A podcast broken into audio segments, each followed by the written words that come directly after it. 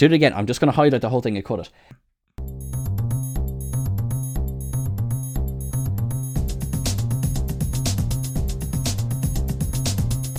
Hello and welcome to An Englishman and an Irishman Go to the Movies, the podcasts whose mother certainly told them, as they're sure they certainly told you, you must always try new things. Is this Ian? Well, hello, Ian. Dr. Lecter? Dr. Lecter? Dr. Lecter? Dr. Lecter? What the hell is that? Dr. Lecter? Is she asking his name or being interfered with? It sounds like it's like Dr. Lecter? Dr. Lecter? Oh, um, right. Hey, Sean. Hey, He's having serious thoughts of having your wife oh, dinner. you just had to work that I had to in. do it. I Of had course you did. Of And I still fucked it up because it's eating your wife. I'm having serious thoughts of eating your wife. I must confess to you on a related note that I'm giving very serious thoughts to eating your wife. It's so good. It is very. That's the good. only. Yeah, that that sequence is very good. Right, sorry, shall we? How Hello, are you, my friend? How are you? What did drunk Sean do last night? Oh, what didn't you? Okay, so I've organized a trip to America. I have bought everything in terms of Star Trek uniforms. Nice. Um, what else did I do? I feel I like I did no, something just- else. I feel like I can't go outside for a while. well, Um, yeah, but that's your because your the side police job. find me. Yeah, Yeah. that's fair. That's not my side job. Also, Ian, it's not my side job. It's very much my No, job now at this it's very much your actual job. Yeah. Uh, maniacal that's laugh. Maniacal laugh. Uh, maniacal laugh. Um, what was I? What did you do last night, Ian? I worked right now because so I've got 44 days of crossover where I'm doing my my boring day job. Not boring. My day job that has kept me going for years. Um, and the full time move to Cinema Sins. So I'm currently leaving work, coming home, and going straight back to work. And just I'm tired. I'm not going to complain because the evening stuff is fun. No, Um, Sorry, but it's just, a lot. Just, just on that. Sorry. Uh, Trek culture, what culture, sake. OnlyFans. Yeah. Uh, at this point. Twitter. Yeah. Um, just Twitter. Good. and That's uh, our weekly plugs done. You're on Crackmate, and you set the tone.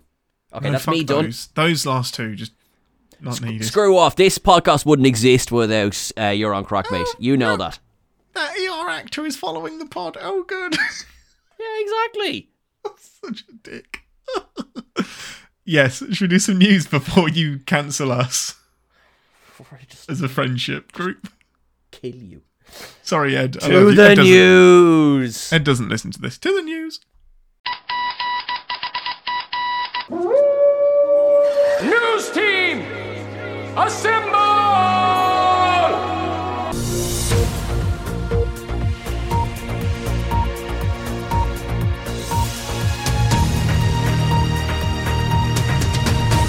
Right, we actually have some worthwhile news this week, some proper news. Paramount. We're so is- abusive to each other. I just have to throw it out there. Well, where have you gone? Yeah, so I just minimised you. I was like, no, you've offended me so much, I'm going to minimise you entirely. Um, actual news Paramount is pulling all of its movies, and I say all, I think it's three, but Paramount is pulling its 2021 list and putting it into 2022 because of the rising. I can't believe I'm saying this. The rising cases of COVID at the back end of 2022 in the most developed nation in the country. Now, England and Ireland, we're all shit. We're all not much better. But America's doing it worse. And I know 50% of our listeners are American. We love you sincerely, and we know that you are intelligent, and because you're listening to this pod, and therefore you are not the problem. However, there does seem to be some people that are the problem. I it, it it's just it's what, what was I saw a great um oh great thing today. It's grim, but it's yeah.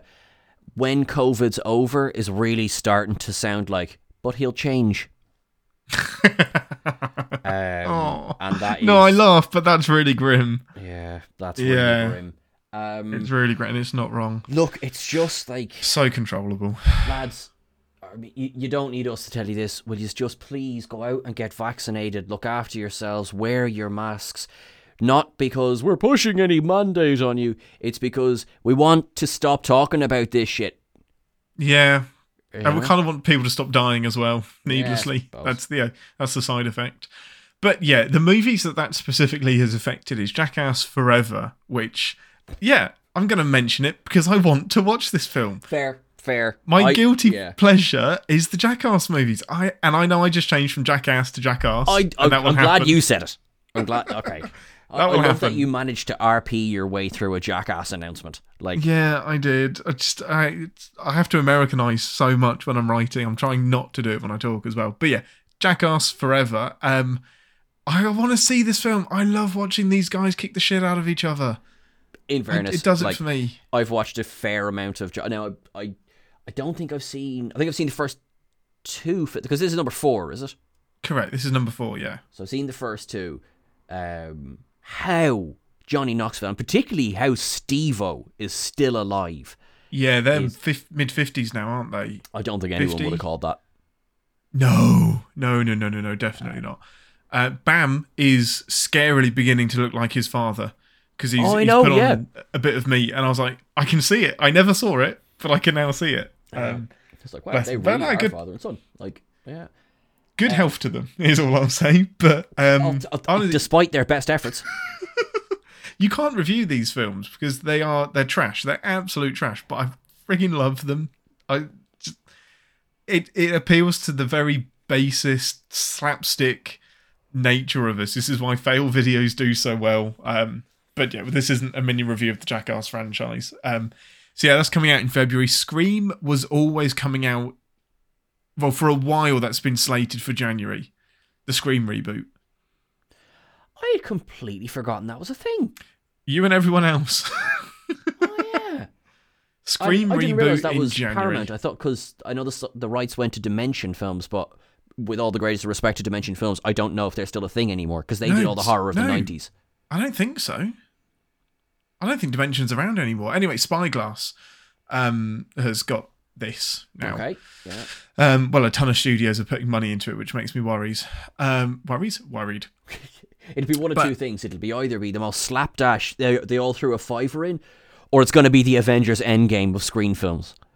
Yeah, Like, exactly. You know, all previous killers will come out of the portals and That's uh, a film, though. That's that's worth watching. No, this is yeah, watch the shit out of that. I'm not going to lie. absolutely. Um, the two big ones that are obviously affected is Mission Impossible Seven, which has been pushed to September the thirtieth, and uh, Next year? bu- bu- bum, next year, September thirtieth Oh, wow. next year, and Top Gun Maverick, which is now instead of being, I think it was Thanksgiving this year, it's now going to be May twenty seventh, May twenty seventh next year. Um. So yeah, Ugh, it's all going. It's all goodbye. Yeah, like uh, we we were we talked about uh, Maverick. Like I've seen Top Gun. It was good fun. Um, it was the reason for a lot of gay awakenings in the eighties. You know, and good for them. but I have to say, whatever about the personal life of a certain Mister Cruise, the man makes good films. Yeah. Do you know what I mean? No, like he does. I, yeah, of course. It's entertaining to watch. You can't not watch him. Yeah, I'm on board. Like, I will definitely watch Maverick when it's out. I will definitely watch Mission Impossible Seven when, if we're still here, next September. Um, bringing us back to the wear your fucking mask statement from the start of this. But anyway. yeah. There was Um, one other thing I was going to say about. Oh, that was it. James Bond. So James Bond is still coming out, and I Oh, think yeah. that's firmly planted. But they MGM have been the the the kind of forerunners of no, we're going to pull this movie and put it back and put it back to next year where it's safer. I, I think that they're just going to commit now and just release Bond, and whatever it does is what it does. I Before we lose actually- another billion dollars. you probably saw this as well. There, so I think was it maybe the day before yesterday. You know, the final trailer came out. It looks like it's gonna be yeah, a good bit of fun, but at the same time, just release the goddamn film already. It's I been made for fifteen years. Yeah, it's been made longer than Daniel Craig was announced. They started production on this before they announced Daniel Craig was going to be Bond. this is the motion picture of Bond films. Also, I was only reminded then watching the trailer that Rami Malek is the the villain in it, And Uh-huh. then it just reminded me of the heck did he do after Bohemian Rhapsody? How is Rami Malek? Rami Malek, if you're listening to this, would you get in touch and let us know if you're okay? Because No, I I just have not heard anything about that man in the last. he's still waiting to get paid for this film. So he got cast in this because of Mr. Robot, essentially. Makes sense, And yeah. he got um, Bohemian Rhapsody for the same reason. But yeah, I don't know what he's done. Um, yeah, I don't know what he's done since. I'm just going to give him. I don't want to do him dirty. So Yeah, like I, I hope he's let's have a doing look. stuff. Or Sorry, I just typed in Mr. Rami Malek. Mr. Rami Malek. I like it. and don't you forget it. Don't you? It's a Mister. Um, let's have a look at the the IMDb. Um, he is so No Time to Die, 2021 or whenever. Hmm. Um, untitled David O. Russell thing. I don't know what that is. David Blackout. Russell, yeah, I like I like some of his. He he did a Joy. Um, oh, what was the big one that was really disappointing? Um, it had Jennifer Lawrence, Bradley Cooper. Uh, no, actually, I'm Oh, actually thinking of a different film. Not Serenity. no, Silver Linings Playbook was David O. Russell, Right. and I thought that was really good. American Hustle. That was the one that apparently people were just like, Oh, eh. yeah. Um, TV series called Blackout. Okay. Um, a film called The Little Things. He's a voice in Doolittle. Oh, hang on. I saw the little things. It was really boring. He was perfectly Well, fine in it. Uh, Yeah, that's that's it. That's what he's been doing. And then Mr. Robot only finished in 19.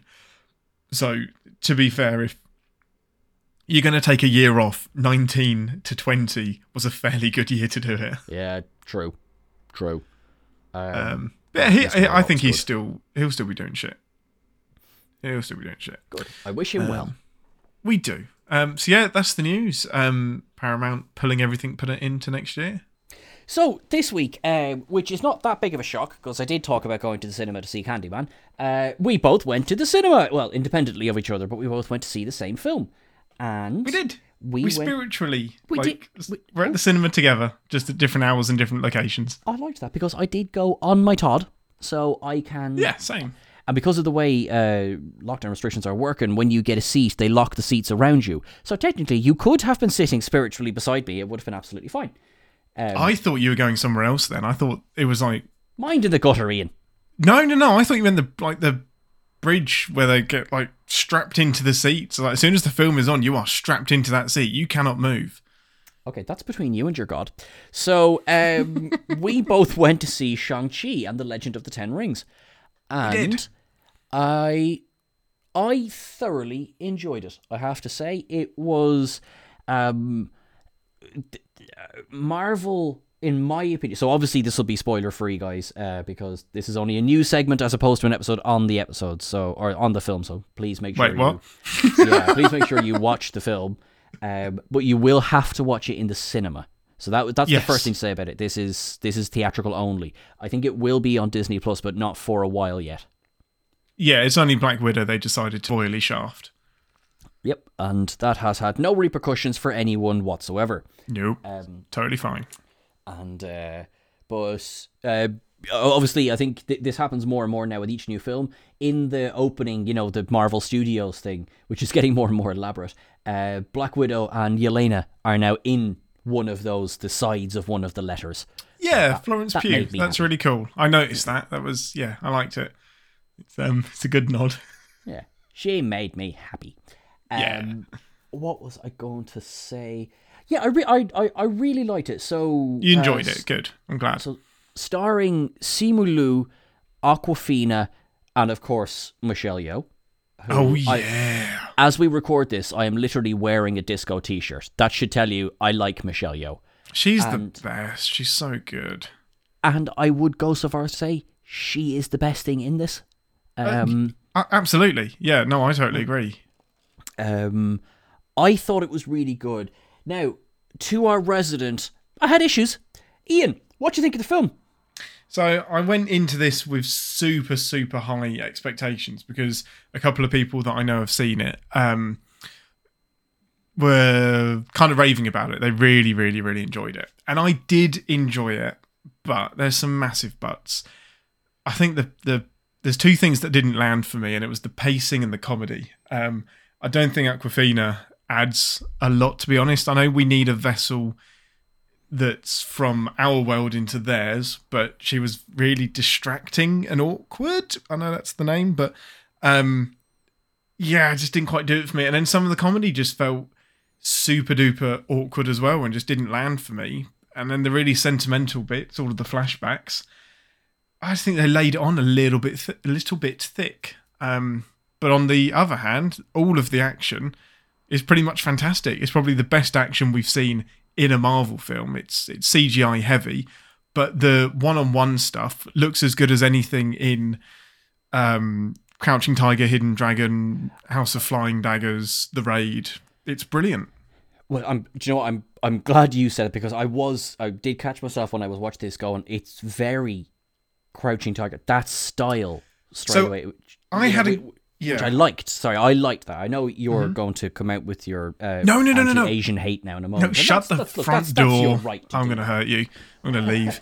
um, no, I I had exactly the same thought, and I stopped myself because I'm not going to. I didn't want to make that comparison because I can Hmm. well imagine that maybe there's an equivalent argument. Oh, yeah, that looks very Fast and Furious, or that looks very Mission Impossible. I think we have our same Western tropes as Yes. there are Eastern tropes. So what we think is House of Flying Daggers and Crouching Tiger, Hidden Dragon is actually just how they do action. Um, but I think it's either way. I think it was brilliant. The only thing that let the action down was when you had the army, the, the inevitable multiple people against multiple people, and that just turned into a shaky cam CGI mess for me. Um, I mean, I yeah, I I do I do take your point on that. There's there's there's bits at the bits at the start which don't work as well. I do there's some now there's some fabulous set pieces in this where I was like, oh wow, oh oh wow, and it's very and again maybe this is me playing into that trope, but very very inspired by what I have seen uh, and I do not have a lot of experience in it, but what I have seen of a lot of uh, that Asian fantasy style cinema, I think it's it's fantastic. Um, And it was great Uh, to see that style marvelized and into the Marvel universe because that's the great. It's very much like Star Trek. You can take on any genre you want and put it in the Marvel Cinematic Universe, and people will go and see it. that is that is that is true. That is true. There is um now there is it's in the trailer, but just in case you haven't seen the trailer, I still won't be specific. There is two uh there's one returning character uh who was a nice little very very small cameo, but again, in the trailer, if you've seen the trailer, you know what I'm talking about. If you haven't seen the trailer, I'm not going to say. There is a character who has a few steps above cameo description, um, who I was delighted to see. And then there is one character who I know you will have feelings about, but I th- I suspect you will be glad that this character was addressed head on. So Here's just a helpful little message from your friendly neighbourhood Sean. At this point, Ian was completely unable to not spoil the rest of the film, so I have made the executive decision to cut this entire section out of the podcast. You know what? This is what happens when you edit at about 1 in the morning the day the podcast is due. Love you! We just we just have to put a put a pin in that for the Yeah. moment because to save you having As- to edit anything else. consider it yeah so b- peek behind the curtain here lads this is not a seamless edit that you're listening to of this we have given away both of us so many plot points in the last uh, Accidentally, few yeah. minutes but anyway grand Good. On to the Hannibal. Fucking hell. right i know it's so okay grand okay right let's compose ourselves so last week covered the silence of the lambs which is one of the great films of Ever. uh, I'd still say, I suppose, modern cinema because I'm not ready to count the 90s as not modern. Um, Fair. and it's not in the 90s either. It's in the 80s, but. uh, no, Silence of the Lambs is. Oh, it's 91. 90. What's 89? Yeah. Nothing.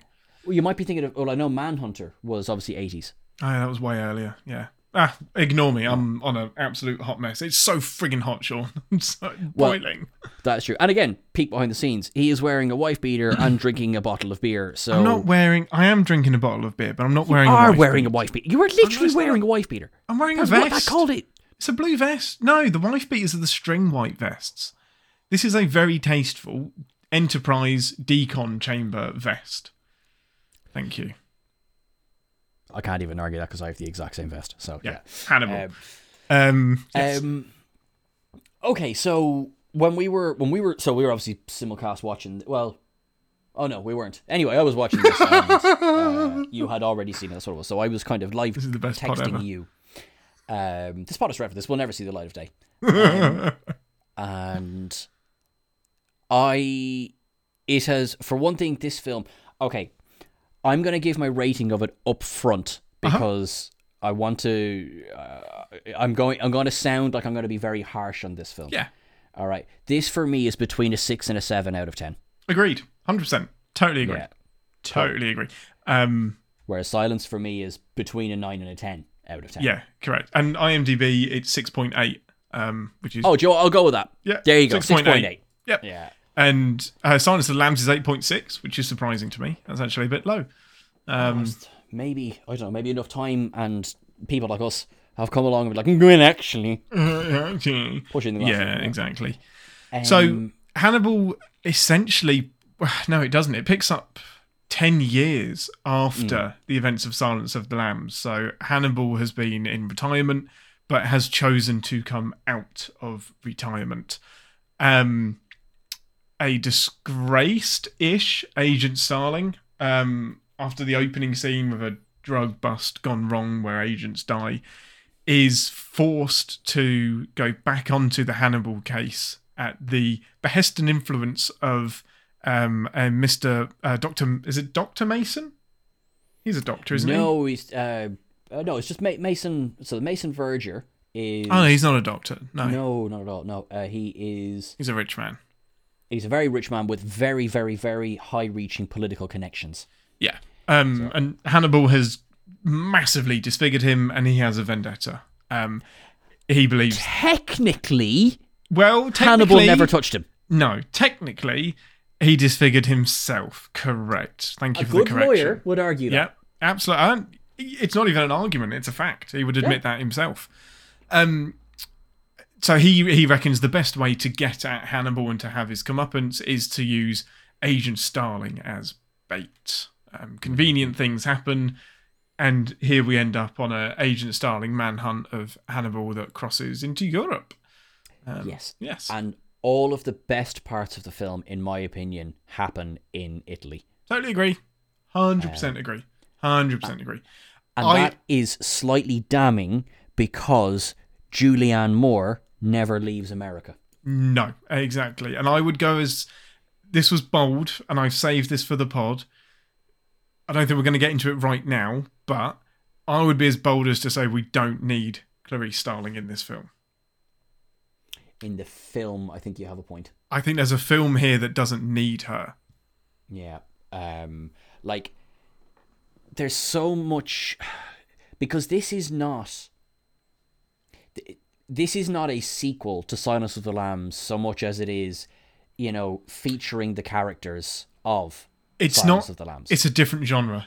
It's not a sequel. It's the same way that Aliens is a sequel to Alien in a lot of ways. It is a different genre of movie set in the same universe, which is why if you're going into it after Silence of the Lambs, that can be really jarring. Um, but in a lot of ways, that that follows what I know of the book. So I haven't read it, but this film didn't have the only person that returned was Anthony Hopkins anybody that had anything to do with Silence of the Lambs didn't come back for this. Um, and Ted Tally, uh, again referring back to that Rolling Stones interview I read for Silence of the Lambs, he was very, very um, gracious um, when he was asked why didn't you come back for Hannibal, and he just said, to be completely honest, none of us liked the book. Um, we really, really respect Ted Harris, and Thomas Harris, sorry. sorry, Thomas Harris, thank you. Um, really, really respect him and respect the fact that it took him 10 years to write this book. Like, it took him a long, long time to get this Hannibal book put together in a way that he was happy with, and it absolutely tortured him. So Ted Tally was more like, I'm glad he got it finished, and I'm glad he got it done in a way that he was happy with, but none of us liked it, and none of us wanted to make that movie. That was it. I I um I, I saw very similar quotes from uh, Jodie Foster and Jonathan Demme as well. Um, now I'm taking this with a big pinch of salt. There's all the kind of oh, and Anthony Hopkins was enraged that you know Jodie Foster wouldn't come back.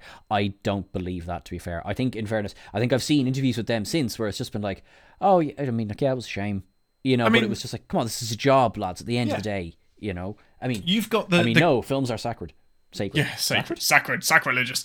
Um, the this is the this is the title role. So how can you not come back and play the title character? Like you are front and center. As much as we don't need to see what I know how you cast Mad Mikkelsen. well.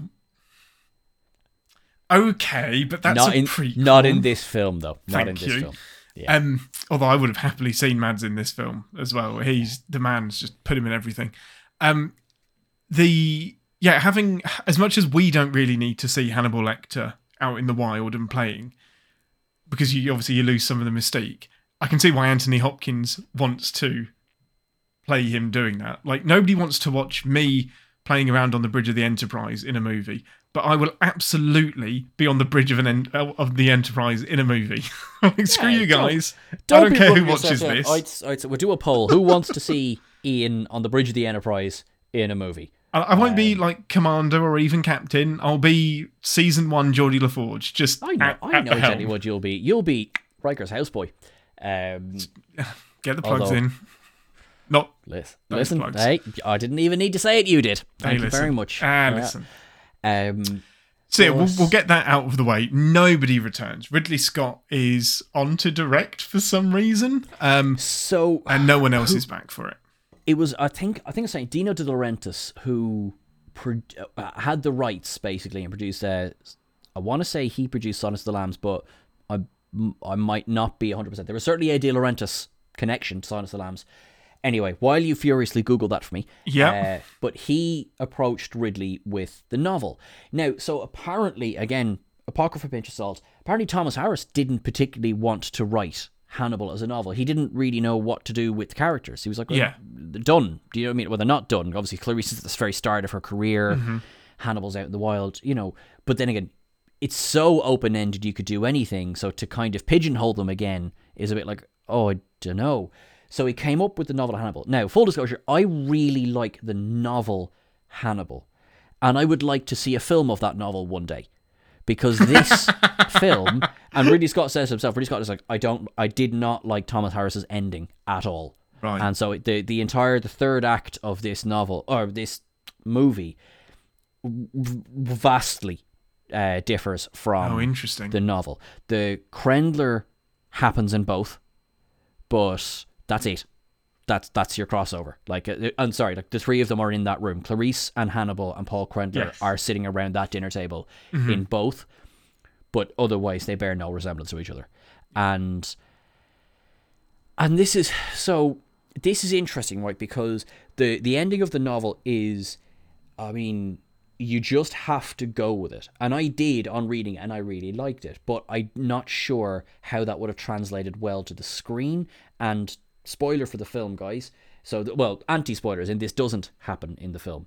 In the novel, Hannibal and Clarice, after a period where he's been drugging her for quite some time, mm. she ends up in a kind almost a Stockholm syndrome kind of way, falling in love with him, and they sort of run off together, and it's it sounds as bonkers as it is, and yet the way it's written on the page, it's really it's hyper.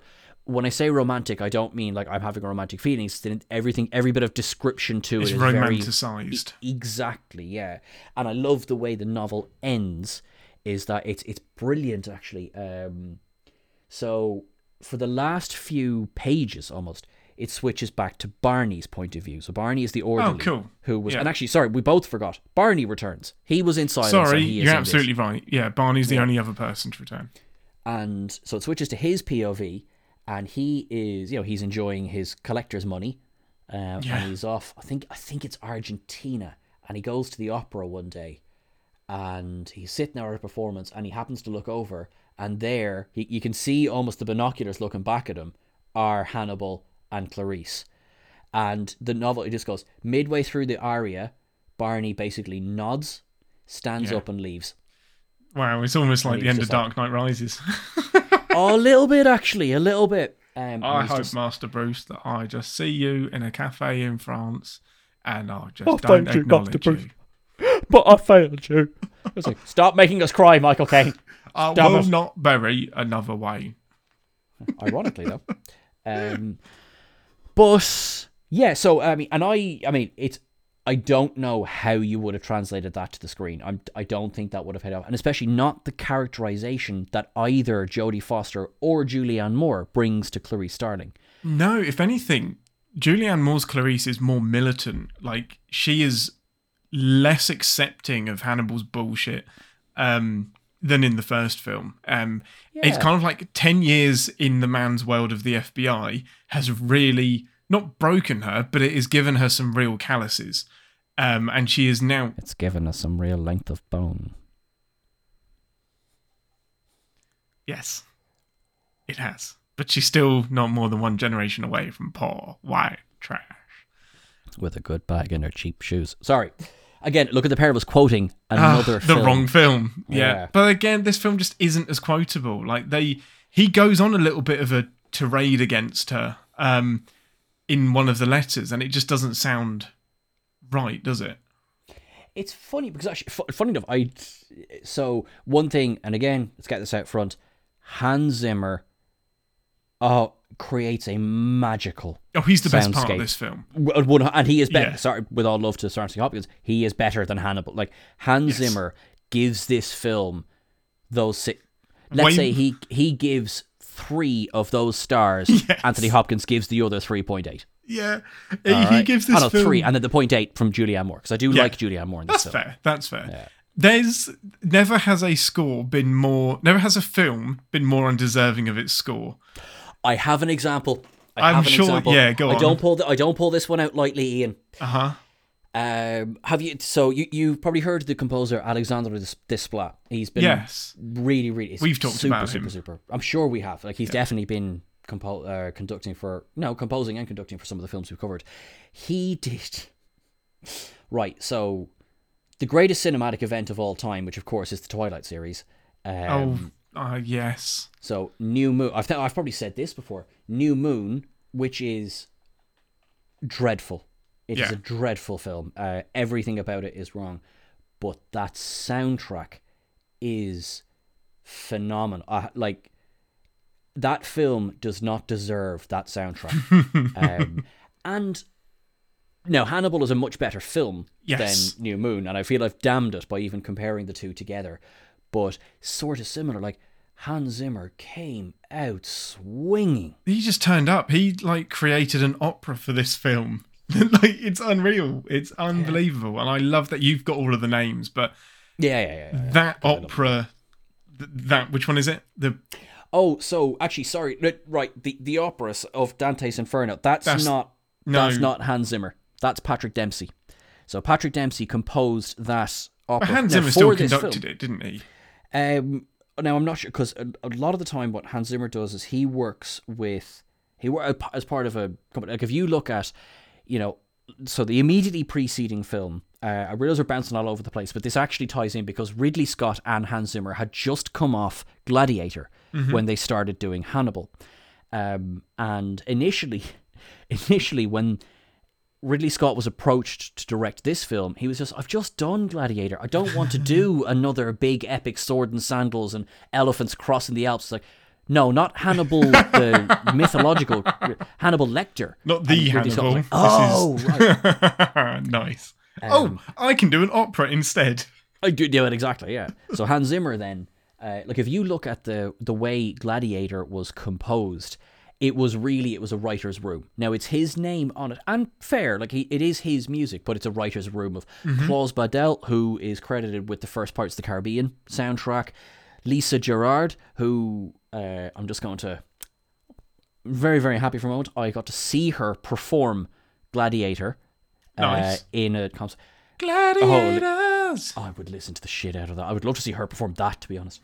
But and so like that, he does have this group of people who are always credited. Now he'll have main credit, and I think correctly so, but they will always Yeah. be credited. So when you come into this, funnily enough, um, I text you while we were watching this at different times, and I went, Ridley Scott, in my opinion, came in tired to this film. Feels like Hans doesn't it? Zimmer came in on a second wind. Yeah. And that's the difference between you because they both came off the same project. Yeah. Hans Zimmer just creates a masterpiece Mm. um, that doesn't match this film. Like that that bit of I know it's not the bit that he creates, but that opera is so so good. So it's Dante's Inferno, I think, and it is. It's the Inferno part of it. I only listened to recently, listened to the audio, an, an audio production of Inferno, and it's in three parts. There's Inferno, Purgatory, and Paradise, and so everyone, the bits you know of Dante that you've ever heard of are are from Inferno. Yeah. You know, it's the, the different levels of hell and everything, I love it. It's so good. and it's oh, I just lost in that music, absolutely lost in it. Um, and the soundtrack does something that doesn't always work. It includes, well, it's really more monologue from Lecter on the score. And that doesn't always suit because sometimes you're just like, no, I just want to listen to the music. Yeah. However, the way they've cut it, so that letter he writes to Clarice mm. plays over the opening tune, and it's oh, which is why I I nearly know it by heart because I've listened to that tune so many times. Yeah. But for me, musically, and probably my favorite scene of the film is "Let My Home Be My Gallows," which is his confrontation with Patsy. Oh, it's so good. It's so friggin' good. And the way he ties that, the way he ties Patsy's family history into the presentation that he's giving, it, he, as soon as, as soon as Patsy turned up, he was dead. Like, Hannibal just played that perfectly. Um, and so just to go back to the Hannibal speaking over the, the symphony, the way that he talks and the way that Anthony Hopkins delivers the lines is musical. It is like he is reading poetry. It's it's so so captivating. He's um he's oh it's so good, Oh, that's so so good. I like actually I like that a lot. That that's a really good description of that. People they don't always tell you. And then it's I think what we struggle with nearly get the entire letter is here on IMDb. I'm not going to read it out, but it's yeah, it's fabulous. Is we don't talk to people that way. You don't No. talk to somebody in the way that Lecter speaks to Clarice because for one thing, you would crush a person with some of the things he says to Yeah. her. And yet now based on Jodie Foster and Anthony Hopkins' chemistry from the first one, you know that Clarice can take this. Yeah, And it's quite late in the film that Julianne Moore and Anthony Hopkins actually begin to interact. And I think the film suffers for it. of course it does. But how how else do you get them to do it? Like I say, it's a just it's a different film. It's a different genre, um, which is why I would have the entire film be about um, Inspector Patsy and Hannibal Lecter, because I think he's interesting enough for for me to care about him and his motivations, and he's a little bit little bit sketchy, he's a little bit dodgy, but yeah, I I buy how desperately he wants to capture Lecter. Okay, I'm, go- I'm, I'm going to try this. I will mm-hmm. accept your judgment. But, okay, we're going to give this a go. Lo feo giubbetto della mia casa. I made my own home be my gallows. Nice. Nice, nicely done. You you sounded a little bit like a rube, but Um, I, I will take that with pride, sir. Pride. Um, and that I thought- accent you've tried so hard to hide. How are you? I made my own home be my gallows. oh wow! I've, ju- I've ju- sorry. I've just seen the audio file there for Audacity, and it didn't like that. No, it Um, just blew into my ears. Um, we're talking all over the place because this film, this this this film is not great. It's a And I- film. I- of- it hurts it- me to say it. It is, and it's a film of three parts. You've got the the opening bit, which is setting up Julianne Moore uh, as Clarice, then and um, Mason Verger and his vendetta. Then we forget about all of that and spend the middle of the film in Italy with Lecter, which is fantastic, and Patsy chasing him and Patsy dealing with Mason's men. And then you have the third act, which is chasing Hannibal in America, and none of it it doesn't really tie together too much. Um, it's it's aesthetically, it is three different films for me.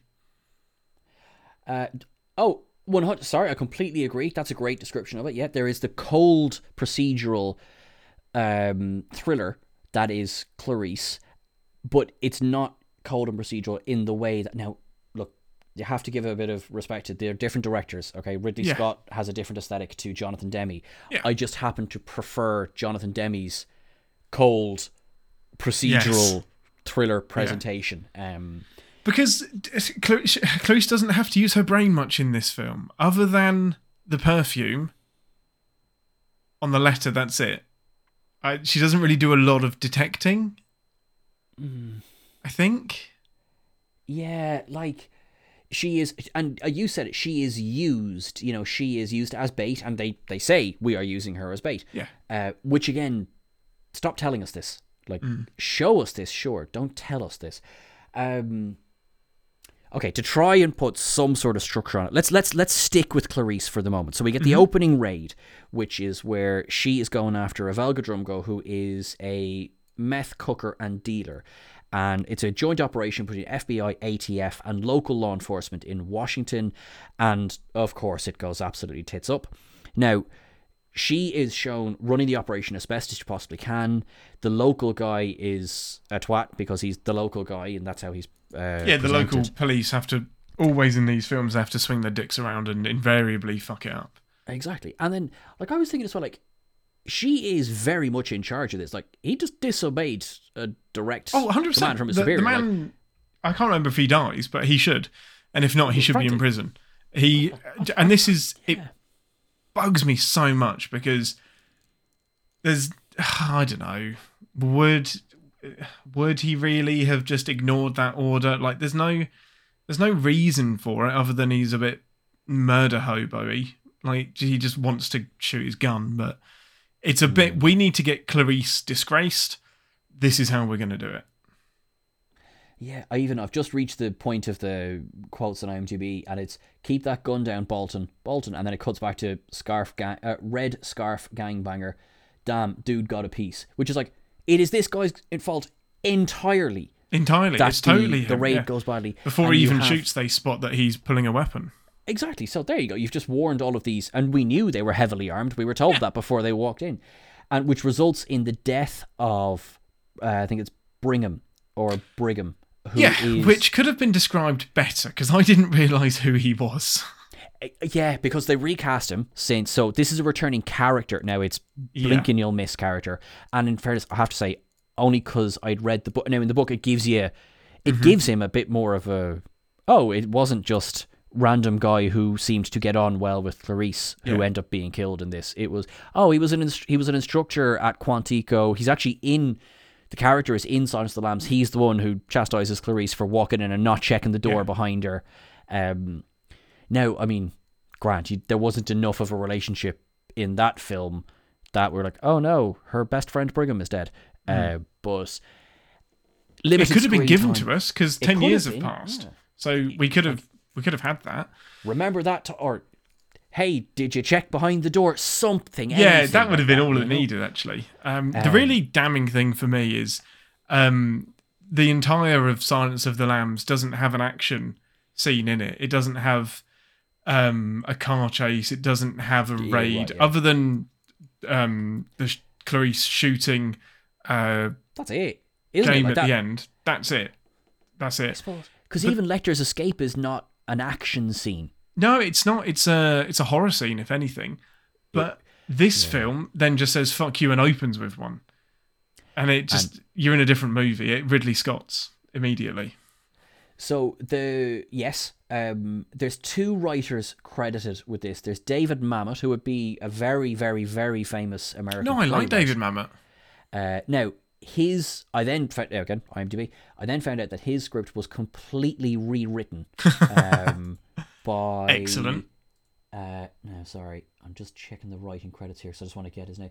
Uh, Steven Zaillian, and but as per Writers Guild of America law, David Mamet's name is still on this, but I think technically there's not really anything of Mamet's draft still in the film because because he wrote he wrote Ronin, um, which is a fantastic film. and then on the stage he would have done Glengarry Glen Ross, which I think Yeah. is, I think that's his most famous. Now I Yeah, might would be be. wrong, um, but uh, yeah, and and he would be one of a very kind of quick paced dialogue. Sorkiny, uh, The Untouchables is the other one he did. Um, Um, also, Mamet, and this is apocryphal to the gods, so but allegedly Mamet doesn't really like writing female characters. And although this script was entirely rewritten, the female characters in this film are not great. yeah, it looks like they kept his female parts. Just Clarice is so. If you were to delete Silence of the Lambs from your memory, who is Clarice? Oh, you don't know from this film. Uh, Clarice could, uh, yeah. There's nothing to her. she's stiff upper lip cop. Yeah, Um, and I think Julianne Moore does the best she can because I really like Julianne Moore. I, I have love to say, her.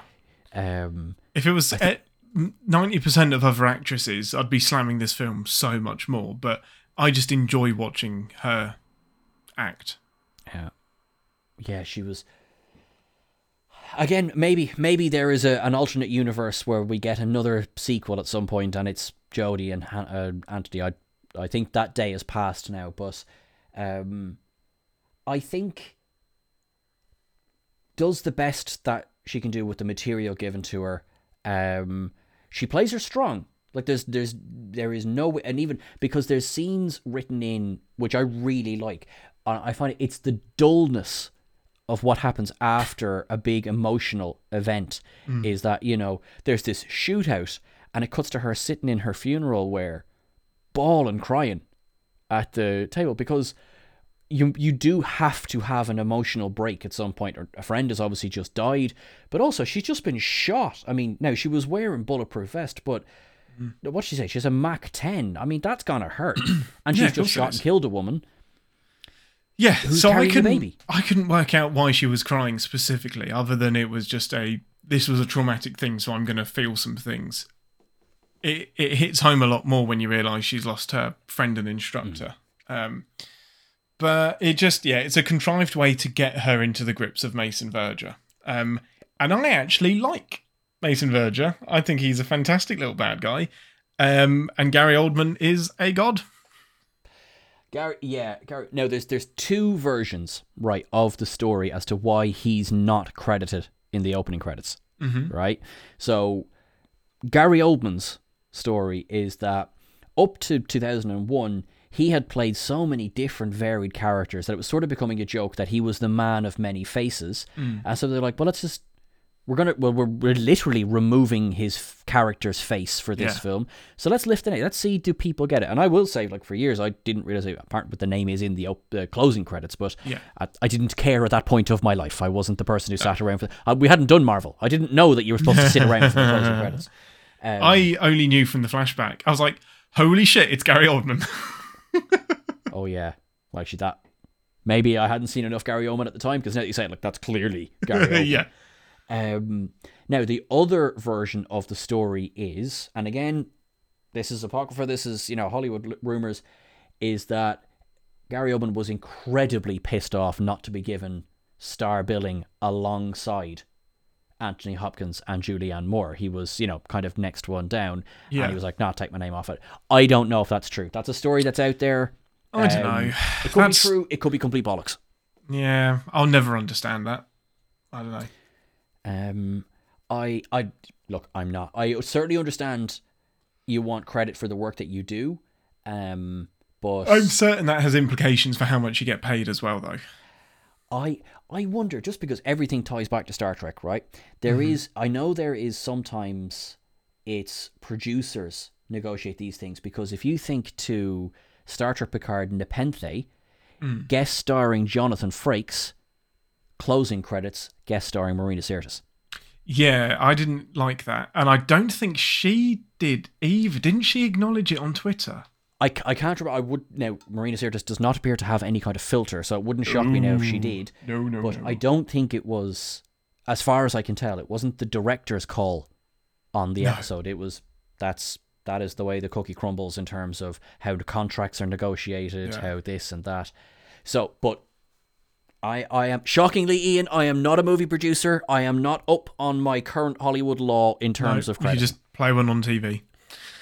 Um. So depending on what today's video is. Well, quite. So, overall, it's a different. It feels like a different character that she's playing. That's the bottom line. Um, Did you like her? The character, I mean. no, I like Julianne Moore a lot. I don't like the character because felt, there's nothing to her. I don't feel like. I felt the times where she maybe should have had more um, urgency about her. And again, you kind of can't help comparing to Jodie Foster, but you know, you believed Foster's frustration. Now she's a very much younger version of the character, fair enough. But like when you know she was doing the detecting, you know, you believed it. Whereas you've got Julianne Moore, and this is the way it's written, so it's not her fault. But she's sitting in a basement listening to tapes. Yeah, and she's got her feet up on the desk as well. Um, mm. I kind of I prefer the Jodie Foster Clarice, but I can see after ten years you stop being so green, don't you? And you you kind of Yeah. settled into the role. So I buy it as a development. I just don't enjoy that as a character trait. I, um, ag- I I agree with it. It makes sense that she would have got Yeah. a harder edge to her, especially like you said in this boys' world that is the FBI and all of the various mm. things she's gone through. But and maybe this is me wanting my cake and eating it too. When you're watching a film, it's a bit hard to follow cold and calculating. Well, not mm-hmm. actually not calculating because she's being used for the whole thing, but that kind of cold professionalism all the way through. Not exclusively. I think there's a lot of Mad Mads Mikkelsen's Hannibal is cold and oh, professional yeah. And absolutely sells it. But The difference is that so Clarice is being used in the in Silence of the Lambs as well. She's being used as a a ploy. Nobody actually believes that Hannibal will. No one actually believes that she's going to get the better of Hannibal. It just might be that because she's a woman, he'll react to her. But uh, in in this film, I mean, in Silence of the Lambs, she does something with that, and she's she is the savior, and she's she thinks her way around it and beats everyone's expectations. In this, she's a ploy and a puppet, and just gets ployed and puppeted. she kind she and then ends even- up yeah. everywhere. Like yeah, she hunts down Ray Liotta's house. Is it? It is his house, isn't it? Uh, that's in the finale. Yes, that's. Yeah. Oh yeah, yeah. You're dead right. Yeah. Yeah. So she finds her way there, but ends up in. Oh no, sorry. I No, no, no, she doesn't. She gets to Verger's house. Verger's house. Verger's house. Yeah, she's injured. Yeah, she Yeah. engineers her way to Verger's house, gets injured, and plonks up in the finale. So Yeah. things just happen to her. This is it's much more Hannibal's film, which is why I argue you don't need Starling in it.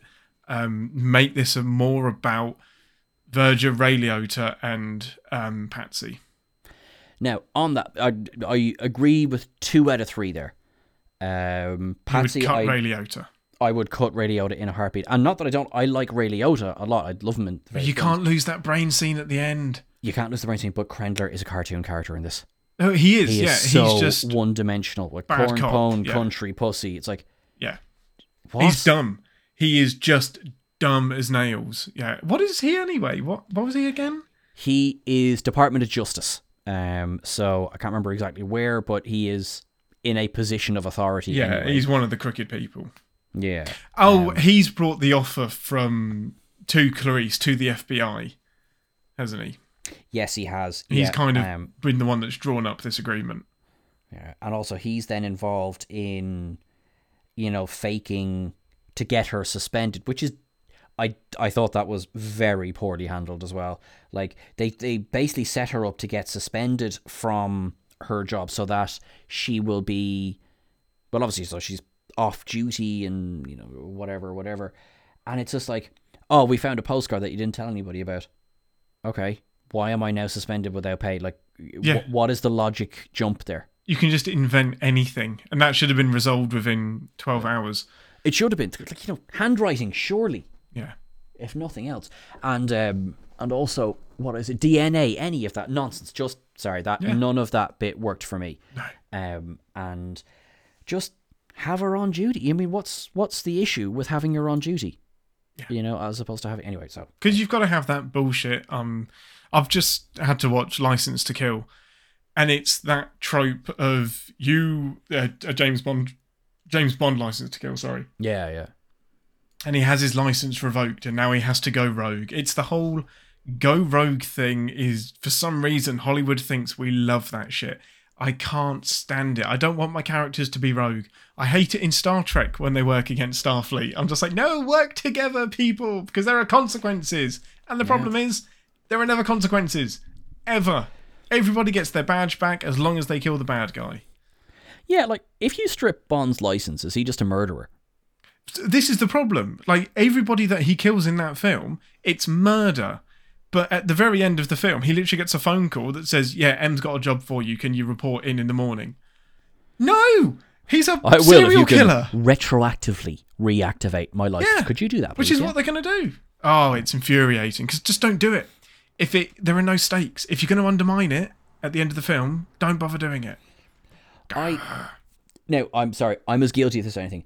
Let's go positive for a second, right? So we did our positive at the start. We talked about Yeah. score, which I'll probably end up talking about again. Um, and Patsy, Let's Patsy, Patsy. let's let's let's talk about Patsy, right? So again, I just want to get his correct name. I know it's Gian, Giancarlo. Giancarlo Giannani. Thank you very very much. Giannini. Also, sorry, Franco Beniti, his assistant. Homina, homina, homina, homina, homina, homina. He's quite pleasant looking. What the dumb one? Oh, he's as dumb as a buck of bag of nails, Yeah. but uh, he's quite nice to look at. Um, so this is there's a part of the book that, and this is on me, I'm quite confused by, which is the case of the Il Mostro, which has been happening in Italy. Now this comes back in the Hannibal TV series. Uh, and Patsy was investigating the Il Mostro case, but he was taken off the case and reassigned to. This is the, high profile case that Hannibal's mocking him for being taken off of.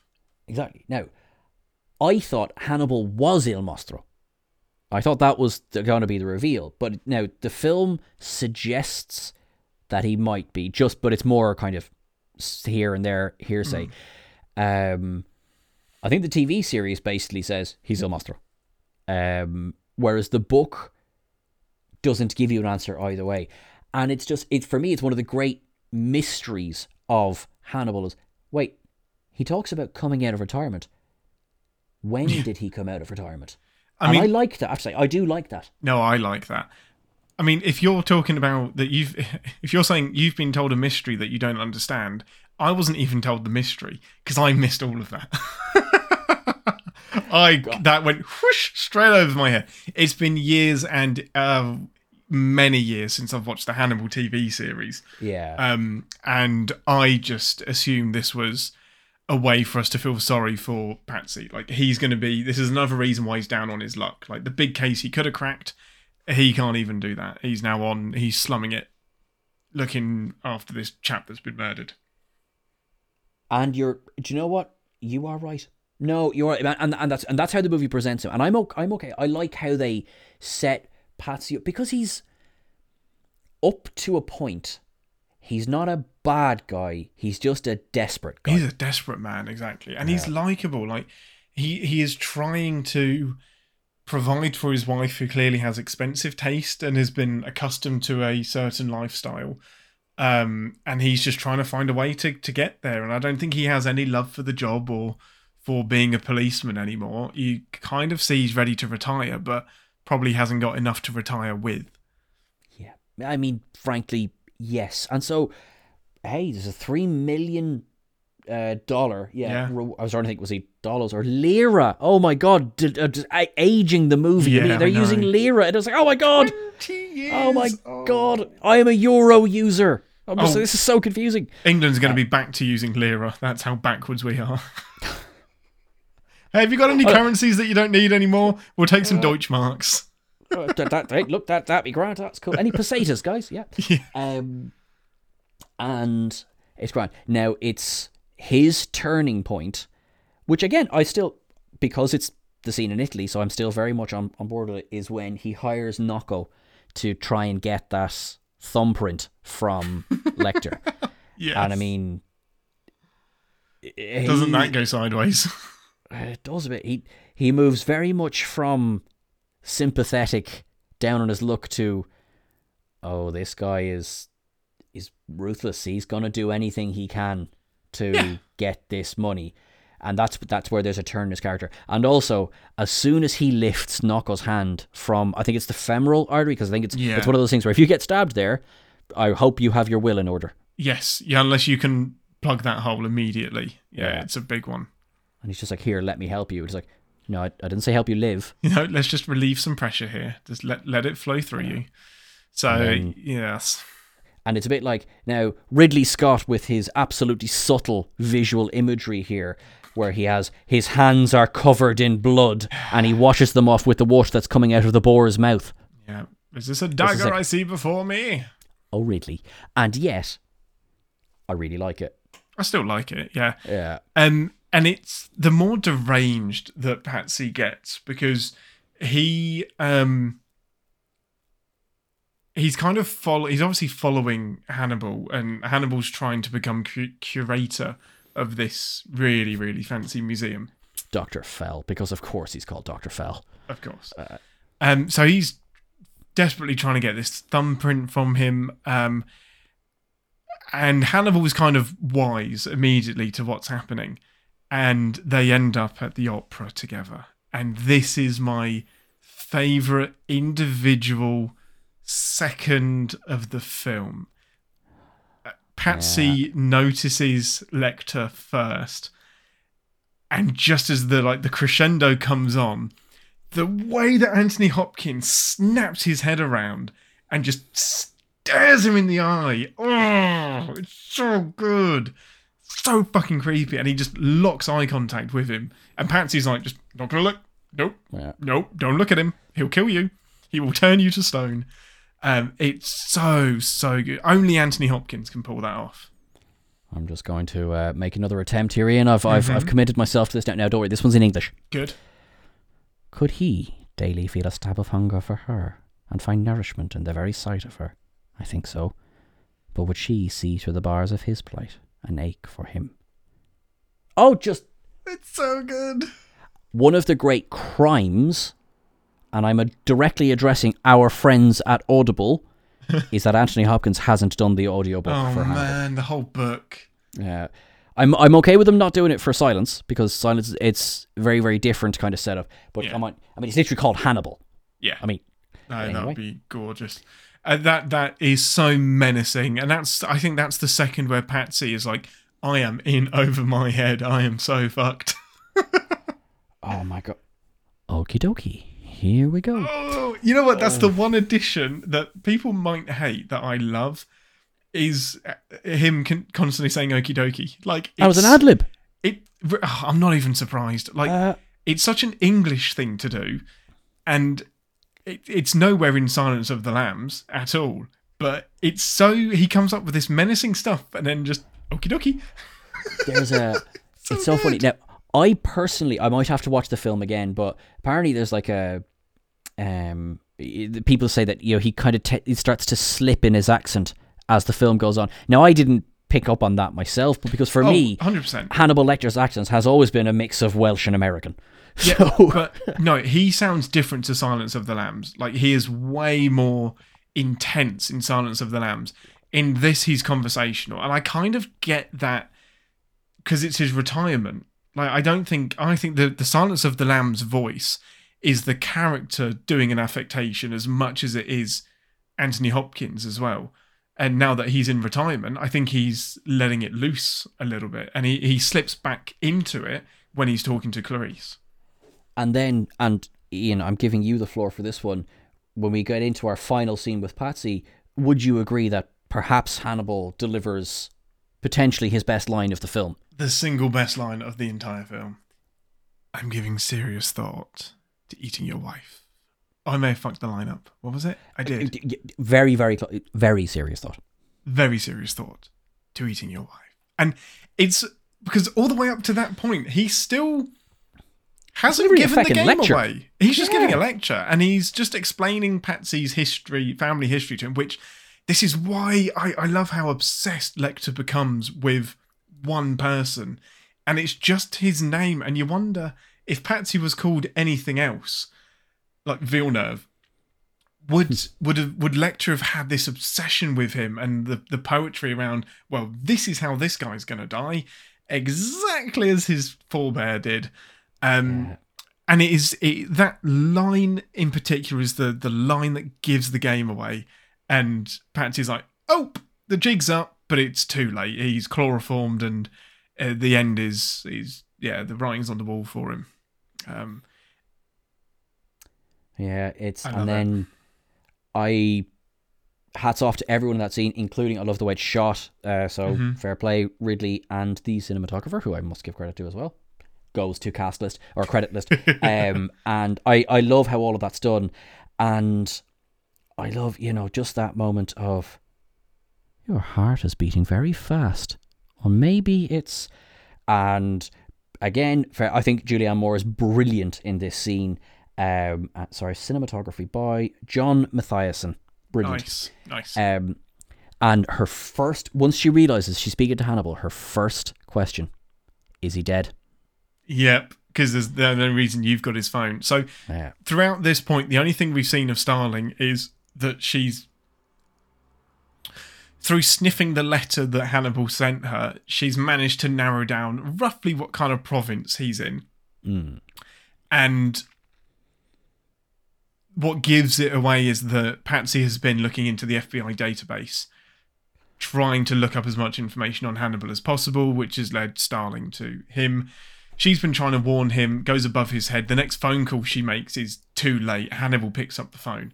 Now, I really, really like that because there's hmm. no, that's a pure coincidence. And coincidences happen all the time That's true. it's not trying to say that Hannibal knew this was going to happen or that Starling knew this was going to happen. This is just two logical paths that converge to make this excellent meeting between these two people. It's, It's so- really, really well done. Is this Clarice? Oh, Why, hello, Clarice. good. And the fact he that he's dead? like, you've caught me at a rather, uh, you know, at a rather uncomfortable moment or something. You're just like, yeah. this uncomfortable moment is about to be splayed all over the pavement, isn't it? Yeah. Shall we do the Uh, bows in or out? Or are you mm. confused? Well, allow me to choose for you. Yep. I mean, you're dead either way, but I'm not sure. I think I'd still go with bells in. Thanks very much. I yeah, snap my neck. I don't. Yeah. Yeah. please, thank you. Just on the off chance that that doesn't immediately kill me, I've then got to look down and pull my intestines back in, a la dog soldiers. Which were apparently some lovely real intestines. Oh, they were lamb's it. intestines they got from the local totally butchers. that. Why And the fact the feckin' I don't know why, but the mobile hits the ground as well. And for me, that just I I, it, I don't know why that little detail, Yeah. But that really really does it for me as well. So that was really really positive. Love Yay! it. Love it. Love it. And love now it. we go back to America. we go back to America. So all of the cool cultural stuff is done. We've had the opera. We've had some great score. We've had Pazzi being a bit of a knob, um, interspersed with Mason trying to arrange Hannibal's Oh, yeah, the- kidnapping. So this is the whole reason that Pazzi is there is because um, Mason has two men outside ready to grab Lecter now that they've found him Yeah. um, and bring him back to the pig place. Yeah, eh, and and that's fine. I mean, as a um, sorry, as a death sentence, that's cool. It's fine. Mason Verger was never just going to put two in Hannibal's head. Like it No, was going to be. not, Yeah, of yeah. course yeah. not. So I don't. fine with that. The the way that Hannibal is caught is a bit ignominious. yes, so it is. he has a fantastic escape from the museum where he destroys um, the thug's younger brother, or I think it's his younger brother. Yeah. Um, Carlo, I think, is the older one, and then because there's such a horrible line when they have him, and he kind of looks at Carlo and goes, "I bet your younger brother must smell almost as bad as you do by now." yeah, it's so good. And like you're tied up, Hannibal. You have no hand. You And have no cards here. Completely in control. Yeah, constantly. Um, I love that because you are rooting for um, Michael Myers at this point. You're just like, get out. escape. That's really good. Yeah. he absolutely is is Michael Myers at this point. Um, he gets out, makes it, and then gets tasered. And I just don't need to see Hannibal Lecter get tasered. I don't buy it. Exactly. Like I just I don't know. don't buy that as a if he had in some way engineered his own capture. Yeah, Yeah. hundred percent. Yeah, I'm, I'm with you. exactly, and that's kind of what I was expecting. But he uh-huh. hasn't, um, because he was Batmaning his way out of that place. He just vanished, and then he's walking out the front and gets tasered. So that bugs me. But again, it's one of those things where we need we need the chess pieces to be in a certain position. We need Lecter to be at Verger's place. How do we get him there? Yeah, and that's um now I think. I mean, there, there, there is quite the parallel between there, that and the book there because he does end up at Verger's place. There is a, there's the introduction. Now, it, it this I think plays a bigger part in the series, um, and certainly in the Sherlock TV series, the Mind Palace. Right, that I remember Yeah. the first time I ever read that. For me, my first experience with the Mind Palace was in the Hannibal novel, and it's where he goes to kind of shut down. So he can take an awful lot of physical punishment Yeah. because consciously he's not there. Um, I think in the in the book they use a like a cattle prod on one of his nipples, and it's described as he crisped his nipple, and oh he just looks at him god! you know, and that's the whole thing is he just looks at Carlo during this, um, and it adds into the menace and the threat of Hannibal. Now, this is where we get into the kind of the kind of a schlocky slasher almost. All right, so once once we kind of get to Verger's house, for me, it starts to become a bit dull because it kind of slips into schlocky slasher. Um, it's you know, it, It's, it's, an unsatisfying ending to Verger's vendetta, so which is the Right. premise of the whole film. well exactly. The film Verger, his face, sorry, is dumb. I get it. Oh my god, you created these get whatever. You can always blame me, Doctor Cordell. That I'm on board with. Yep, that's cool. Yeah. Um. Uh, but so in the novel, Margot Verger, who is Mason's sister, is at Nope. least as big a character as Mason is. Right? Nope. She's not in the film at all. She is in the TV series. Um. And in the in the book, she is a lesbian. She's a bodybuilder, and she's described as she was always a constant disappointment to Verger Elder. So when Verger Elder died, he wrote in the will that any for any child to inherit the fortune, they had to have his DNA, which meant it didn't like it didn't matter even if Margot carried the baby. I think something like that. It just Oh, Right. Okay. Um, Right. So maybe I, I I'm I'm remembering this body now. Maybe she couldn't have children. So basically, so what they do is Mason has been keeping her almost prisoner under his thumb by saying that yes, he will donate his sperm to Yeah. her attempts to have a child with her partner, but he'll only do that on his clock, and she has to do a lot of things for him. Um, that all blows up in his face uh, when she. So there is a, a one second reference to Verger's book Fate. So in his bedroom, there is, uh, I think it's a moray eel just swimming around in a tank. That's it. That's the Yeah, camera yeah. pans by, whatever.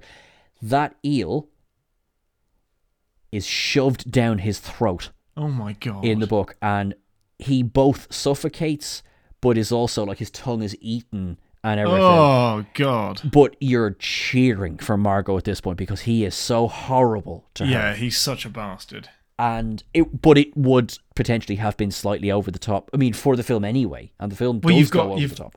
Yeah, you have to put in this other character entirely. Um, the only it's the switch for Cordell. Like I love hearing Hannibal say, "You can always tell them I did it," but why Cordell suddenly turns other than I'm not a murderer? He's in on it. He's he's knee deep. He's up to his neck in it. But that's There's no way he gets off scot free.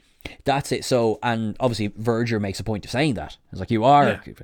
But then, I suppose in that moment, I, I didn't have too much because I didn't really care enough about his character. Yeah, there is that. I just Yeah. kind of went, yeah, all right, if Verger is the evidence to him being a part of it, oh Yeah. dear, Verger's been killed by the very monster he chose to chase. Yeah, it's fine. Uh, Um, it's just all enough- a little bit. Yeah. Yeah. it's all a little bit unsatisfying. If you're going to make your film about Hannibal, then I don't know. Again, I think we should have picked one or the other. Have Clarice or Verger. Make it about one or the other. Like I like the thematic, his only surviving victim. Okay, Yeah. um, but and I don't know who's at fault. Is it Thomas Harris is at fault for writing the character? Is it Mamet and Zaillian? I had to think about that for a second for the way they wrote the character in the film. Is it Gary Oldman for his performance? It's is it any of the above? I'm not sure, but I oh don't no, I think the remember. performance is fantastic. I just think it's whereas Silence of the Lambs was so focused, this this has one, two, three, four different characters that it's focusing on quite heavily. Um, Pazzi Verger, Starling, and Hannibal. And it's too much. It's too much. Whereas the Silence of the Lambs was Gumb and Starling, really, and Hannibal was a side piece. and still gets that That's best just the best most actor memorable Oscar. Oh my god, yeah. So, Yeah.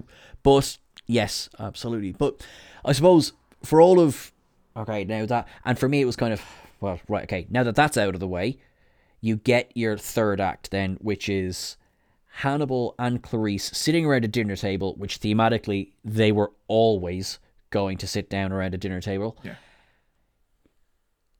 And they walk a fine line with Krendler in this one because this could be ridiculously No, over it is the top. ridiculous. Like, it's comedy. uh, It's I it's fun. It's again this this scene just belongs in another movie. Um, I on the surface, I love this. The themes and and Hannibal. You, you're right. Being at the dinner table with Clarice, feeding a man his own brain. It's seeing rather than seeing Hannibal biting people and slashing people.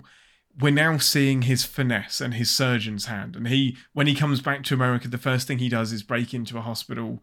And well, no, he walks into a hospital Yeah. and he steals a load of surgical gear so that he can do the job properly.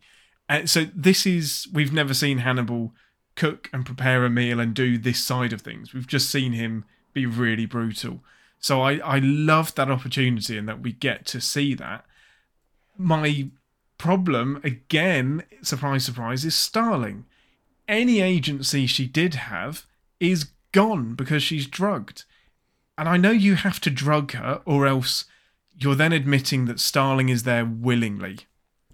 I And either you've got to explain why she's not overpowering him, or why she's choosing to be there with him. I agree with you to a point. Now she is clearly drugged, um, Mm-hmm. but I think what saves Clarice for me in this scene is just that last moment of the sound of the handcuff. No, and I yeah, so I don't mean that she's not trying to escape. She absolutely is, but she can't. And it just feels like a really cheap way of doing it. So if you're going to have this moment between Hannibal and Clarice, I wish it didn't have to be drugged. Then you, well, no, she's she's drugged in the novel, but it's done in such a way that it's very surreal. I have to reread the novel. Put it that way. Yeah. Um, but it's very. I just feel like there's there's another way to get them at the dinner table together that isn't strong arming her there. I think the way the film plays out, this is fine. I just don't like all of the way they played. Well, not because we've talked about the bits that we did like, but the way they get basically the way they get Hannibal and Clarice in a room together Yeah. Is it doesn't have I mean, I suppose again I shouldn't be comparing it to silence because there was always bars between them, there was always a cage them. That's all removed now. Um and in a way they've excuse me, they've reversed the roles. She is now the prisoner. Correct. But it's now he's now less scary for me. He's less intimidating because he is free. Oh, as soon as I've been even though he was described as this in silence, and I suppose when we had the escape scene it's there as well actually no, when the escape scene is done it's Anyway, stop comparing the two films, John. Slasher Hannibal is not as scary as earlier Hannibal. And in fairness, it's still Anthony Hopkins. He's still delivering uh, as fabulous a performance as Anthony Hopkins does, but yeah, even I love the Pazzi scene. I love it. Yeah. But I actually, it's funny. I didn't like the way he killed the brother because it's very like he enjoyed it too much. And if he's a pure psycho, well, no, he's described as a psychopath. I was going to describe a sociopath there. A psychopath, I think, I suppose, is different. If he's a sociopath, he wouldn't enjoy it. If he's a psychopath, he wouldn't see it as real. I think. I can't. I'm not going to pretend to to to distinguish that. Yeah, shaky ground. I I, I don't know, but for me it was for me it was practical. Like this guy was being very rude because he was trying to kidnap him, and Hannibal hates rudeness, and he's in his way. So slashy slashy. Um, he's very like practical. Like I haven't got a. He hasn't got a. He hasn't got time to do some elaborate thing with this guy. He just needs to get out of the way. Yeah. Whereas, and then, whereas I do like, I have to say, I do like the way he speaks to Krendler, even though Krendler's a complete cartoon character in this film. the way he's just like, no, Paul, you're being rude. And I hate rude people. Um, So good. Oh yeah, that smells really good. Yeah, do you want to try some? I say, hello, Agent Starling. Hello, Agent Starling. Apparently, funny uh, medical thing is like he. co- I mean, apart from the fact that I don't think Krendler has much of a future ahead of him after this scene, but let's say a gifted surgeon was there and managed to graft him back on, he still could be absolutely screwed because I mean, there's a reason you don't eat brain meat. Um, No, there's a reason you don't eat human meat. To be completely honest, riddled with bacteria and, and Yeah. different, you know, opening the door for viruses. doing well. Yeah, I don't think Paul has a bright and happy future ahead of him because no, he. you don't see him die. I mean, you're pretty fuck. You know, you're just like, uh, don't think he's walking out of there, but you don't No. actually see him die. He just like Hannibal's just like cleaning up. Just, oh, the the casual just throws the tea towel over his head. Yeah, I'm done with this now. I'm. This is it. This is the chicken has been had all of the meat taken out of it. I'm. I'm done with it. Um, Yeah. I mean, he'd have been better off with a bottle in front of him than a frontal lobotomy. Yes, yes. never, never truer uh, and weirdly more apt a phrase. That worked. Couldn't get by without it. Um, And then the film just Um, ends. Yeah, That's my problem it's with The, the final, the final kitchen scene where like Clarice has had enough of this now. This is disgusting. Um, seeing him get physical with her was really disturbing. Like that was, yeah, that was a bit. That was really unsettling. I didn't. But again, it it kind of does Hannibal Lecter have a sex drive?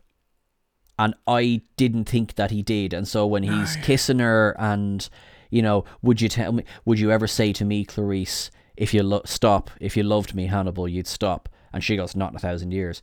I don't see that as him testing her the way Dr. Hannibal Lecter tested her. I think this was Hannibal the Manimal was oh, I am in love with you. And again, although there is shades of that in the novel, it has become this kind of hyper realism stage of the novel hmm. that that's easier to swallow. Whereas here it's just like, Hannibal, I don't think you've quite read the room. Yeah, it's always assumed that there's a there's an attraction from Hannibal to Starling, but I don't think it's an attraction that we needed explicitly putting in front of us like that. To be honest, Um, yeah. Yeah. no, Like I don't makes, think I, I'd have rather it stayed a mystery. I agree. I like when Krendler and Virgin, Virgin, Verger. anyway, them when they talk about you know does he want to eat her, does he want to fuck her, you know Yeah, that makes sense both, for those doesn't characters. know which order. Yeah, for those characters to have that conversation, yeah, no problem. I mean, Krendler is Yeah. talking about Cornhole Yes, and exactly. Country and Verger. Yeah, and that's how you do it. Yeah, but I don't like Hannibal would never say "I love you," nor would he ever look for that to be, or at least the way he's been presented, he wouldn't have looked to have that to have been said to him. No, Um, and it do. This is when it becomes the, you know, baby, we've only got one night together. Then the cops are going to take me away, and it's like, no, no. Um, but I do like that final handcuff ching. It's like ching, and he's just like, "This is so inconvenient. this is such I a really burden. Did you this." have to do that? Yeah, I really don't have time for this. Undo it, please." And that there is so much behind that decision to chop his own hand off and not hers. That is, that's again one of my favourite parts of the film because it, it speaks volumes. again, I guess That that speaks more than the kiss. Yes, it does. Yes, it does. And this is where oh, he does feel, and this is where again we struggle with is he because if he was a sociopath, it's gone straight through her arm. Yeah. Um, whereas I guess within the boundaries of psychopathy, as I understand it, as you say, it's uh, we do not have time to cover the the, the No. tenets of psychopathy here. But yes, I can buy the fact that he would maim himself to save her. Yeah.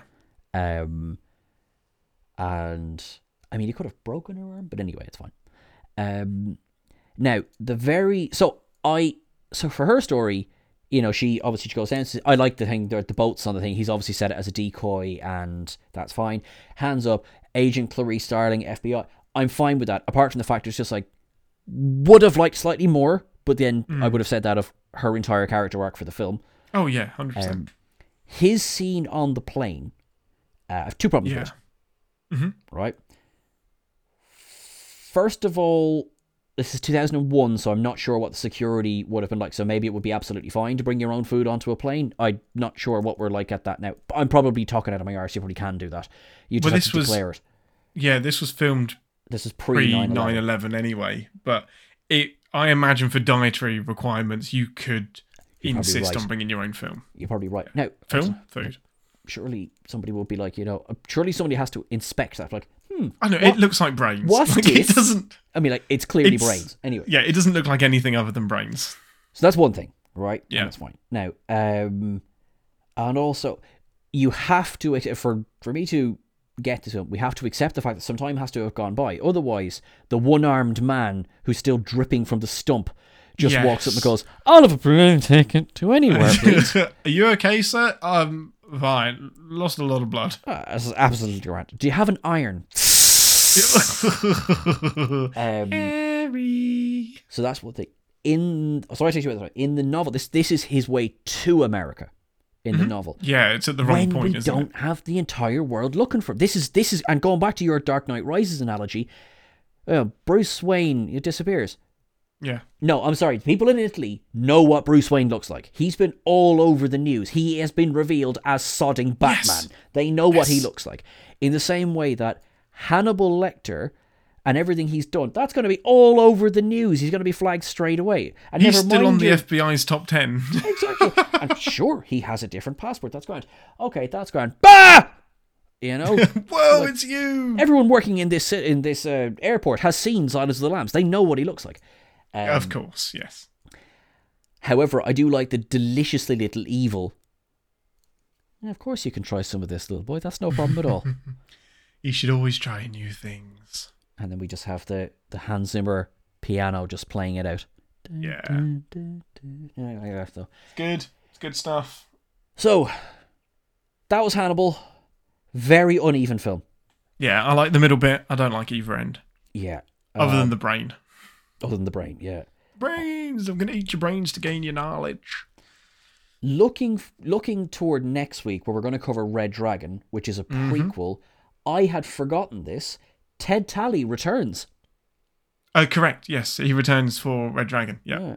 So now I haven't seen Red Dragon in donkeys. I remember it has some again fabulous set pieces, so these things do mm-hmm. stick in your memory. So I'm looking forward now to watching it again because I Yeah. again I'd forgotten he was back, um, and it's obviously the whole point of making the movie Red Dragon was Hannibal works better in the cage. We might just go back to that one, will we? Yeah, I Um, think so.